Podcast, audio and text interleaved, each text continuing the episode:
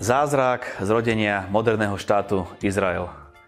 Aj takto by sa dal opísať dátum štrnásteho mája tisícdeväťstoštyridsaťosem. Je to vôbec možné, aby za jeden deň vznikol nejaký národ? Toto rozhodnutie ó es en privítalo veľa krajín s odporom a s nevôľou a vypôsobilo to hneď vo svete okamžite veľa vojen a veľa protestov. Prečo je tento štát trňom v oku mnohých národov? Majú, majú vôbec právo na to, aby mohli byť štátom a mať vlastnú krajinu? O aký základ, fakty a históriu sa Izrael opiera, keď tvrdí, že krajina im patrí a je im zasľúbená?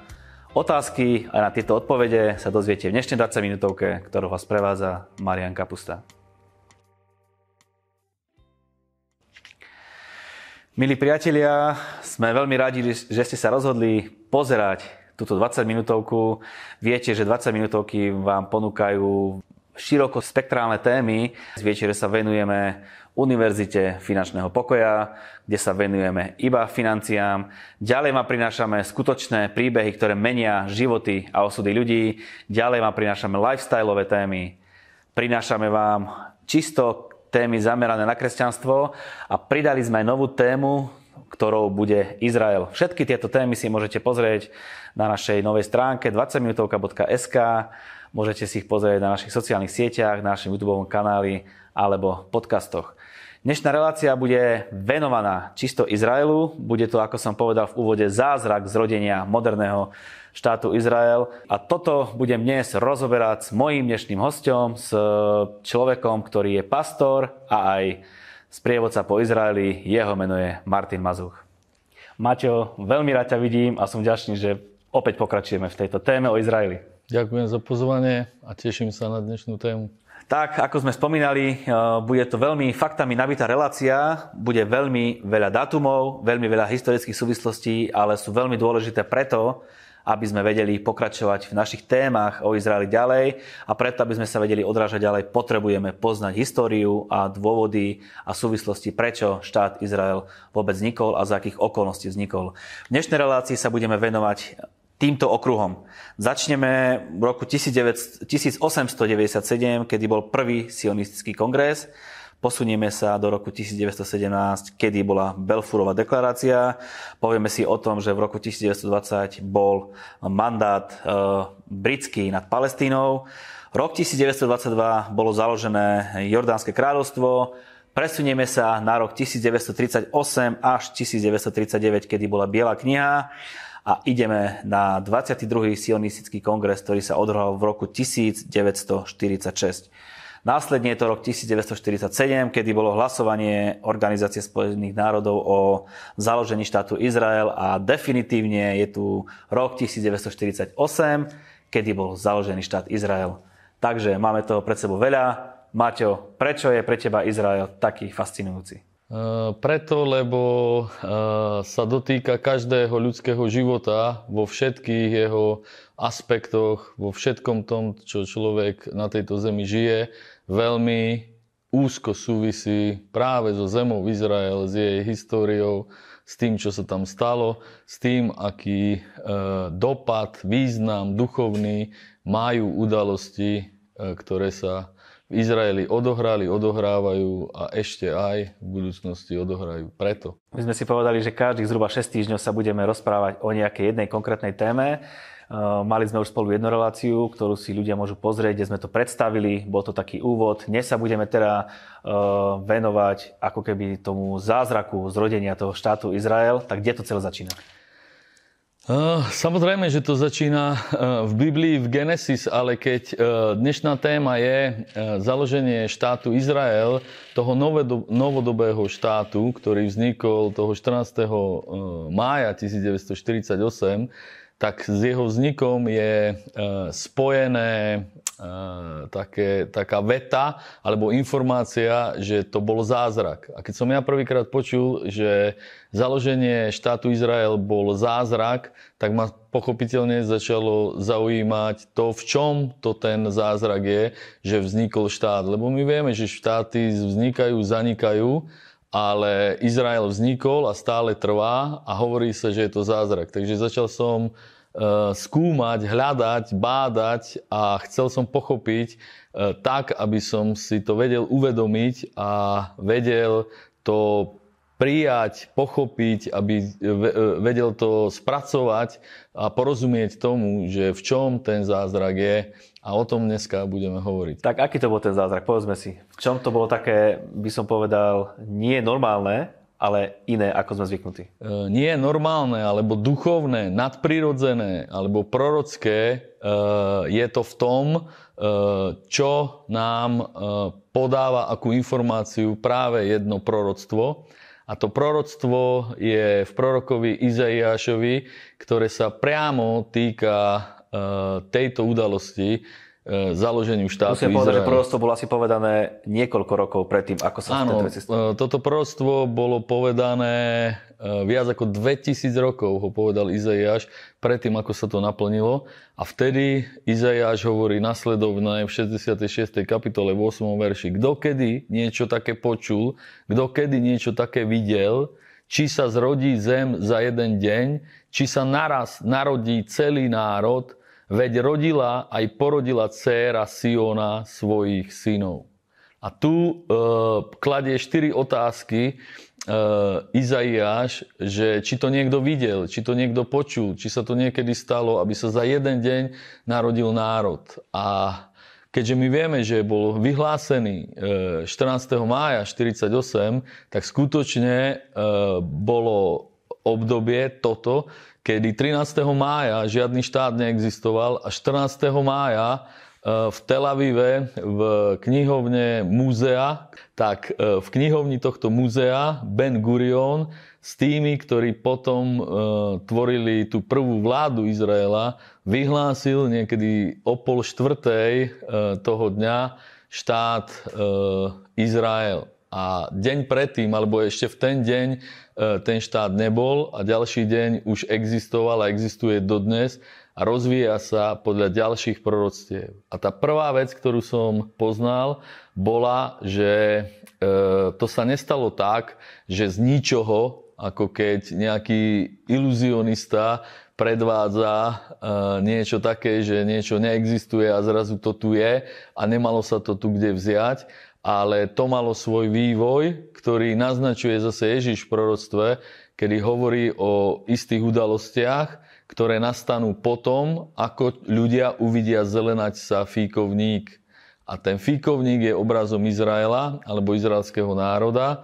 A predtým bolo intenzívne, veľmi zaujímavé zázračné obdobie asi päťdesiat rokov, kedy sa diali tie dielčie zázraky alebo veľmi podivuhodné, pozoruhodné udalosti na politickej e, scéne, na mieste, kde bol založený štát Izrael a e, v národe, v spoločnosti ľudí a v židovskej spoločnosti, ktoré viedli k tomuto naplneniu proroctva, k tomuto jednému dňu. A tak, ako je tento deň veľmi zvláštny naplnením tohoto proroctva, tak je veľa zvláštností a zázrakov a naplnení proroctiev, ktoré sa stali v týchto predošlých päťdesiatich rokoch. My sa budeme presne týmto päťdesiatym rokom zaoberať. My sa vrátime k tomu roku štyridsaťosem, ktorý sme spomínali, ale celé by sme mohli povedať, že to začína v tom sionistickom kongrese.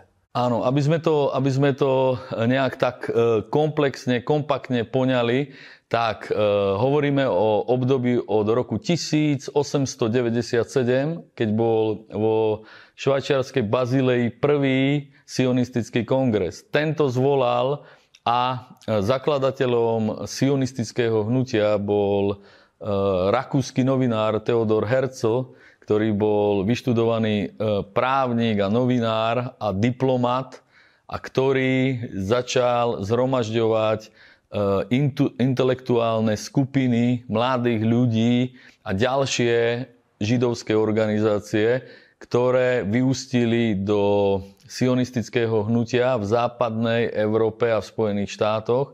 A práve ľudia z týchto spoločenských kruhov vytvorili to sionistické hnutie, ktoré sa etablovalo alebo prezentovalo sionistickými kongresmi, a ten prvý bol v Bazileji, na ktorom hovoril Teodor Herzl, ktorý sa považuje za duchovného zakladateľa novodobého Izraela. A tu musíme podotknúť, že preto hovoríme o politických udalostiach a rokoch, lebo práve v rokoch a politických udalostiach tohoto obdobia sa zjavila tá duchovná realita e, aktuálnosti naplnenia tých proroctiev z Biblie. A v Bazileji bol tento prvý kongres. Mohli by sme o ňom hovoriť strašne veľa, ale chcel by som povedať aj o Teodorovi Herzlovi, aj o tomto kongrese, ale bol prvý. Bol päťdesiat rokov pred založením štátu Izrael, a čo je veľmi zaujímavé, je to, že keď skončil, tak do svojho denníka vo svojej izbe si poznamenal v ten deň Teodor Herzl, že je presvedčený. On inak napísal rok predtým knihu Židovský štát, kde sa dá povedať, že úplne prorocky hovorí o založení štátu Izrael, čiže má také videnie, a to nevedel, aké udalosti budú nasledovať v nasledujúcich päťdesiatich rokoch. A do toho denníka si poznamenal, že je presvedčený, že do piatich rokov vznikne štát Izrael vo svojej historickej e, e, domovine e, na území, e, tam, kde historický Izrael bol. A poznačil si tam, že a keď nie do piatich rokov, tak do päťdesiatich určite. A je zaujímavé, že presne do päťdesiatich rokov sa to skutočne naplnilo. Perfektne podarilo sa mu to, to jeho videnie, alebo to, prečo bol zapálený. Potom by sa dalo povedať, že udalosti pokračovali ďalej Balfourovou deklaráciou. Musíme ešte trochu e, zájsť do histórie a musíme povedať, že zázrak založenia štátu Izrael a jeho rozkvet ekonomický, geograficko, e, prírodný a, a politický a vo všetkých tých sférach, o ktorých budeme hovoriť v nasledujúcich reláciách, e, pochádza z nejakého dna. A toto najväčšie dno, kedy kedy na území dnešného Izraela sú aj také záznamy, že žili v Jeruzaleme iba dvaja Židia, dvaja bratia, farbiari koží, tak toto bolo niekedy v roku tisíctristo po, tých, po tej dobe križiakov. Po tejto dobe bola založená Otomanom I tzv. Osmanská otomanská ríša, a táto v tisícpäťstosedemnásť roku, kedy bol dobitý Turkami Jeruzalém, tak vtedy Sulejman nádherný obohnal a vystával z toho zrujnovaného Jeruzaléma hradby, ktoré dávajú ráz a scenériu a panoramatickú fotografiu.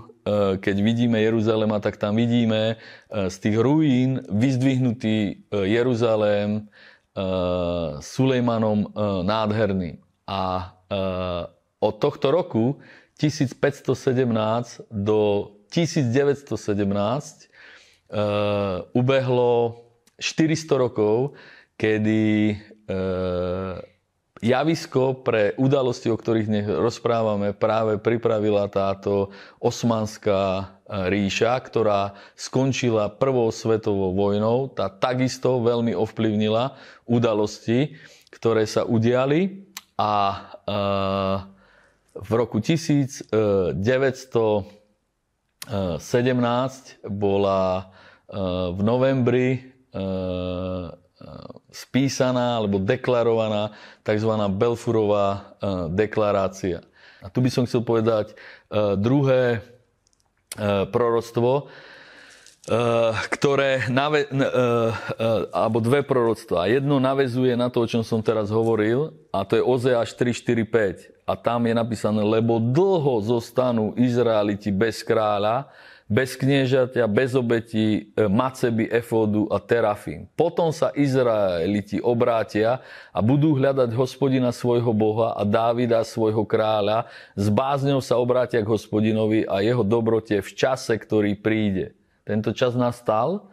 Veľmi dlho zostali Izraeliti bez kráľa, ale toto proroctvo ešte postupuje vzhľadom na mesto Jeruzalém a na identitu alebo suverenitu izraelského národa na tomto území. Ale v tejto časti, o ktorej hovoríme, v tých dvadsiatich rokoch sa skončila tá, tá dlhá dvetisícročná doba. A aj tá dlhá štyrisstoročná doba tej osmanskej ríše. A keď ten generál Allenby prišiel do Jeruzalema a lietali lietadla ponad Jeruzalem.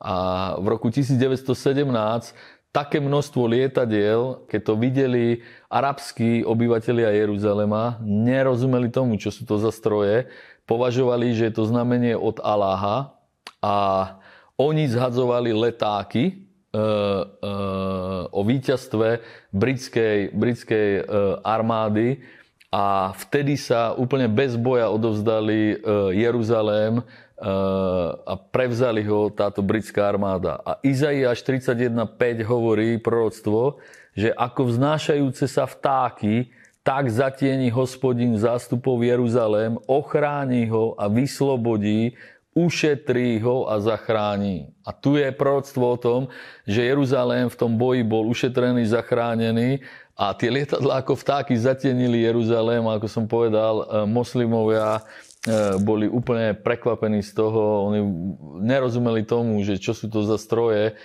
čo to je za, za, za, za výjav, ktorý proste nastal. A toto je ďalšie historické naplnenie proroctva a odvíjajú sa ďalšie udalosti. Spolu s, Be- s Balfourovou deklaráciou sa už nachádzame v druhej vlne prisťahovalectva. A to je takisto veľmi zaujímavé a prorokované, že Židia rozptýlení do celého sveta sa začali do Izraela navracať. Prvá tzv. Ália bola od roku tisícosemstoosemdesiatdva do roku deväťstotri a vtedy dvadsať až tridsať tisíc Židov prišlo do Izraeli a po predstavu od toho stredoveku, od toho trinásteho storočia, od tých dvoch Židov, tam plus mínus bolo desať tisíc Židov do roku tisícosemstoosemdesiatdva. V roku deväťstotri bolo v Izraeli okolo, na tom území Palestíny okolo tridsať tisíc Židov a práve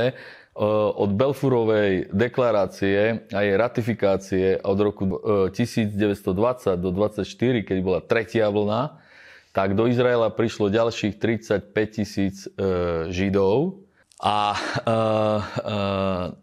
e, vystúpalo to na osemdesiat tisíc Židov a v takom zvrate po, po tomto náraste sa to ustálilo približne na šesťdesiat tisíc Židoch, ale už bol napríklad založený Tel Aviv a už sme v období, kedy tie slávne kibuci a mošavy v Izraeli vznikajú. A za týmto prišla zase veľká obtiaž v roku devätnásťstodvadsať. Ak tomu chápem správne, britský mandát je nad Palestínou.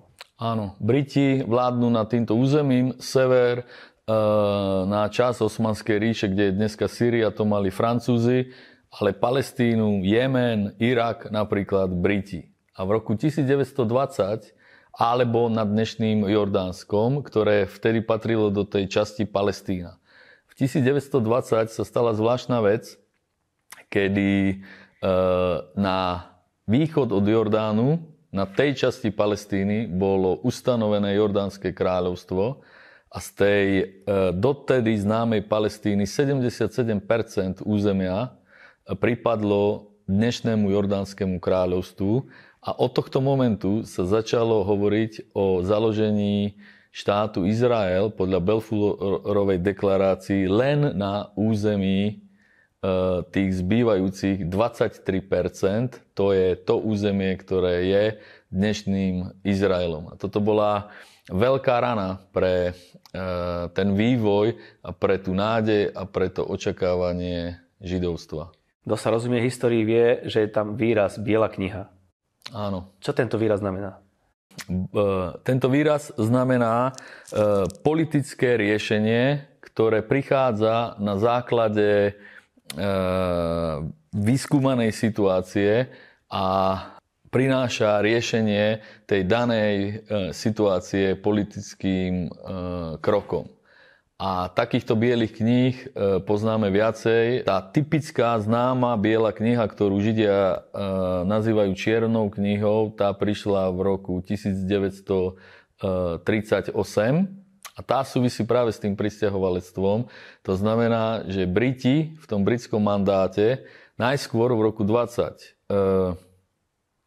odovzdali sedemdesiatsedem percent územia Palestíny Jordáncom pod ich správu a následne v tridsiatych rokoch to bolo veľmi ťažké v tom rozvoji a príprave na založenie štátu Izrael a zároveň e, prišiel rok tridsaťšesť a, e, alebo tridsaťosem, kedy prišla táto biela kniha, kedy Briti rozhodli, že za nasledujúcich päť rokov nepríde viacej prisťahovalcov, nepustia do toho mandátneho územia za päť rokov viac ako sedemdesiatpäť tisíc ľudí, kedy my už máme za sebou tretiu a štvrtú vlnu prisťahovalectva a v Izraeli v tejto dobe bolo okolo stopäťdesiat tisíc Židov a okolo osemsto tisíc Arabov žilo na tomto území a to ešte nikto nevedel, že príde druhá svetová vojna s tým, čo prinesie. Zároveň v tej bielej knihe sa uvádzalo, a bol to obrovský zvrat e, Balfourovej deklarácie, kedy sa tam uvádzalo, že o tom, že na tom malom dvadsaťtri percentnom pôvodnom území vznikne Izrael, o tom rozhodne arabská väčšina, ktorá to hneď radikálne zavrhla, že to tak nebude. A zároveň vniesli Briti týmto politickým jednaním na scénu, že ešte aj to územie bude rozdelené na druhý arabský štát a tú židovskú domovinu. A z toho vznikol napríklad ten západný breh a pásmo Gazy. Takže toto bolo veľmi ťažké obdobie v tom vývoji založenia štátu Izrael. Ale prišiel rok devätnásť štyridsaťšesť a druhý sionistický kongres. Rok devätnásť štyridsaťšesť e, e, je už rokom, kedy za, za nami je druhá svetová vojna, kedy všetko sa mení a do Izraela e, naprieč e, bielej knihe knihy prichádzajú e, ilegálni e, e, imigranti z celej Európy a celú spoločnosť poznačuje holokaust a e, to, čo sa udialo. A na dvadsiatom druhom sionistickom kongrese, tak na tomto kongrese okrem Ben-Guriona sú takí velikáni založenia štátu Izraela tohto obdobia ako Chaim Weizmann, ktorý bol prvý izraelský prezident od roku štyridsaťosem a ten predsedal sionistickému kongresu.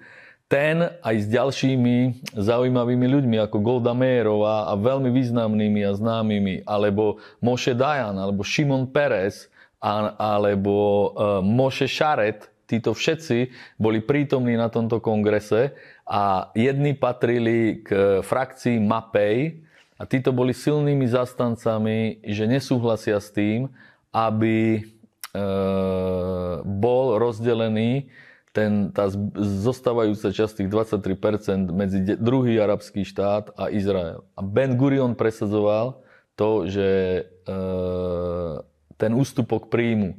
Vysvetlil Weizmannovi, že oni sú generácia, ktorí potiahli to dotiaľto, ale že teraz je treba robiť také rozhodnutia, ktoré skutočne k tej štátnosti dojdú. A na tomto kongrese tesnou väčšinou dostal mandát Ben-Gurion a na základe jeho ďalších rozhodnutí židovskej agentúry, ktorá bola transformovaná potom pri založení štátu v prvú izraelskú vládu, tak skutočne prijali to riešenie od, od Britov a politického svetového spoločenstva, že budú tam založené dva štáty a sme už veľmi blízko pri založení. Áno, prichádzame blízko k roku devätnásť štyridsaťosem, momentálne si hovoril o roku devätnásť štyridsaťšesť, ideme k roku devätnásť štyridsaťsedem, kde bolo veľmi dôležité hlasovanie O S N. Áno, toto celé dospelo k hlasovaniu v O S N, kde Je to veľmi slávne a dramatické hlasovanie. Všetci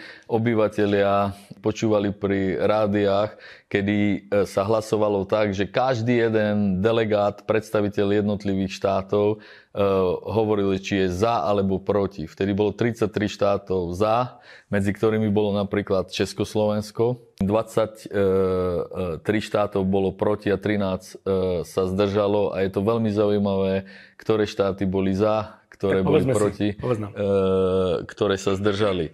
Tak napríklad, napríklad Gréci boli e, proti, samozrejme Irak, Libanon, Jemen, takéto, také Saudská Arábia, e, títo, títo boli e, proti. Briti sa zdržali napríklad, Čína sa zdržala e, a e, Sovietský zväz bol za. Takže, takže, my sme radi, že aj Československo bolo za. Áno, a my sme radi, že Československo bolo za a zohralo hneď po založení veľmi zaujímavú a dôležitú úlohu. To je na nie jednu, ale na päť relácií. Ale v tomto hlasovaní bola prijatá deklarácia známa pod číslom stoosemdesiatjeden, ktorá svetovým spoločenstvom, organizáciou ó es en, potvrdila, ratifikovala založenie štátu Izrael a zároveň založenie arabského štátu, toho druhého na tom území západného brehu Jordánu, čo sa nestalo z arabskej strany, ale z židovskej strany asi za pol roka, štrnásteho mája, tak ako sme začali, bol v Tel Avive skutočne izraelský štát založený a vyhlásený. Čiže asi veľký šok pre svet. Pre svet to bol veľký šok, ale nie len šok, ako sa to myslí. Hej, bola to veľká satisfakcia, pretože za nami je prvá, druhá svetová vojna, obdobie obrovských pogrom v Rusku proti Židom v Poľsku, pogrom, ktoré nasledovali potom, ako napríklad e, e, skončila druhá svetová vojna, kedy v Poľsku od Poliakov prebiehali pogromy e, na Židov, alebo je veľmi známe a úplne paradoxné, že e, stále, stále bola v platnosti biela kniha, alebo spôsob e, toho, akým e, e, dohliadali nad, nad Palestínou politicky a vojenskí Briti a prisťahovalcov, ktorých nechceli púšťať. Po druhej svetovej vojne státisíce boli zhromažďovaní na ostrove Cyprus vo vyhnaneckom tábore a vojaci britskej armády, ktorí oslobodzovali koncentračné tábory, tak títo istí vojaci Židov držali v koncentračnom tábore na Cypre a nechceli ich pustiť do mandátnej zemi. Tak predstav si ten paradox, že sa reálne mohol stretnúť vojak, ktorý oslobodzoval Žida v koncentračnom tábore počas druhej svetovej vojny, tak ten istý britský vojak toho istého Žida držal na Cypre v koncentračnom tábore, aby sa nedostal do Palestíny. Také ťažké obdobie to bolo, ale nakoniec, nakoniec intervenovali Spojené štáty. Začalo to tým, že presadili nutne sto, a zobrali zodpovednosť, že stotisíc uprchlíkov, ktorí boli zase zhromaždení na území, ktoré v Nemecku ovládali Američania a tam utekali z Európy Židia paradoxne do Nemecka a tam stadiaľ im bolo prisľúbené, že v počte stotisíc Židov sa môžu vrátiť do Palestíny. Ale potom bol založený štát Izrael, bola oslobodzovacia vojna za nezávislosť a vtedy sa všetko zmenilo, až potom sa začali vo veľkých množstvách hrnúť Židia do už založeného štátu a nastáva úplne iná situácia. Ďalej už nepôjdeme, lebo nás žiaľ čas nepustí. Bolo veľa faktov, veľa historických súvislostí, možno, že aj viackrát bude treba si pozrieť túto reláciu, aby sme pochopili, čo si vlastne dnes povedal. Pripomíname, že tých relácií bude samozrejme viac. Toto bola iba jedna z tých menovaných, ktoré sme menovali minulé. Maťo, ďakujem pekne za tvoj čas. Ja ďakujem za pozvanie a upozorňujem, že iba pár faktov môžeme spomenúť a rozviesť a samozrejme nejakých zaujímavostí, súvislostí, ktoré s tým súvisia. O tomto období je napísané tisíce kníh. Práve preto budeme radi, keď nám budete posielať vaše otázky na náš mail info zavináč dvadsať minútovka bodka es ká a budeme radi, keď túto reláciu budete šíriť a budeme aj radi, keď táto relácia vyvolá veľké otázky. Prajeme vám úspešné dni a prehlásime nad vašimi životmi, že najlepšie dni sú stále iba pred vami.